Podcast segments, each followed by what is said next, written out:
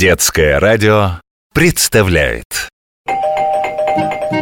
Гном и дом Гном и дом А знаете ли вы, кто живет с вами по соседству? Вот, например, здесь, в одной из квартир этого высотного дома, живет самый настоящий гном домовой по имени Тихон. Это он теперь стал гномом домовым, а раньше он был просто гномом лесным. Его случайно принесли из леса в корзине с грибами. И теперь, когда все уходят по своим делам, он вместе с котом Рыжиком хлопочет по хозяйству.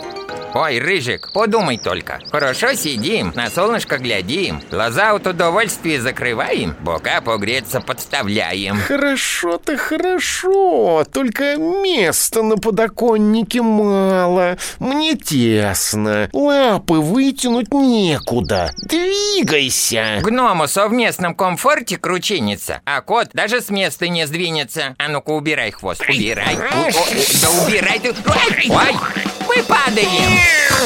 Рыжик, что ж теперь будет? Мы такую беду натворили. Артемкину лампу со стола уронили. Без паники, мой поэтический друг. Она светодиодная, а это значит, что не только экологичная, энергоэффективная, но и прочная. Давай поднимем лампу и на место поставим. А то я не знаю, что она энерго... э, такая. Ты думаешь, раз я гном, то кроме лучины ничего и не видал? Нет, брат, не ты один уменный усад. Вот скажи мне, где лампа стояла? Слева или справа? Покажи жестом, где у лампы было место. Давай, Тихон, рассуждать логически. Письменный стол ставят возле окна специально, чтобы на него попадало больше солнечного света, чтобы глаза от уроков не уставали. Ой, при чем тут это? От уроков не глаза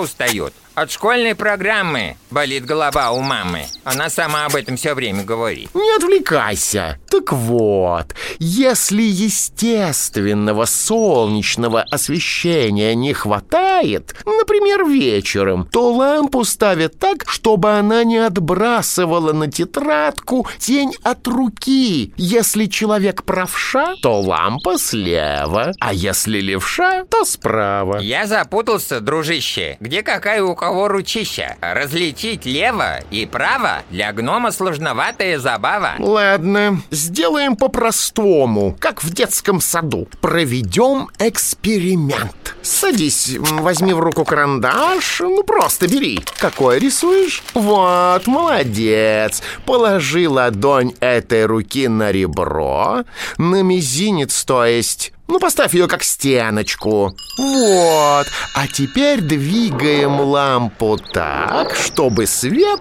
падал прямо на ладошку. Теперь тень от руки не будет тебе мешать, и будет все видно. Учение свет, а не учение тьма. Да, только это о другом, конечно. Но для нашего случая тоже подходит. А почему на лампе провода нету? Как же ее в розетку включать? Эта лампа от батареи работает. М, батареи? Вот от этой? Под окном? Батарея – это источник энергии, говоря простым языком. Та, которая под окном – источник тепловой энергии. А я говорю про батарейку в лампе. Она – источник электрической энергии. Правда, ее надо иногда заряжать от розетки. А откуда энергия в розетке? И в розетку, и в батарею под окном энергия приходит с теплоэлектростанции. Там, в газотурбинной установке, вырабатывается электроэнергия, а топливом может служить как природный газ, так и продукты нефтяной промышленности. Рыжик, а если тебя хорошенько высушить, а потом начать гладить от головы к хвосту, то искры пойдут, тоже светло станет. Его величество электричество.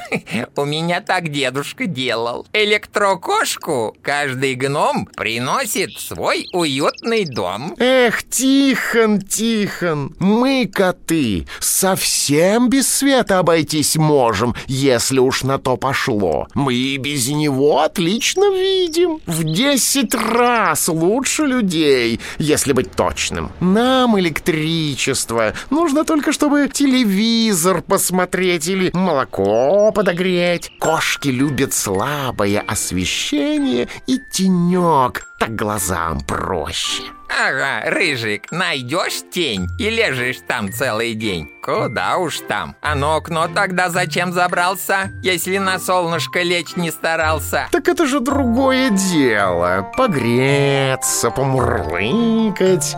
Ой, вечереет. Ой, на подоконник снова залазить робею. Давай, мой друг, заберемся на батарею.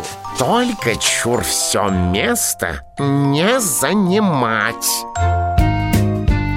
Гном и дом.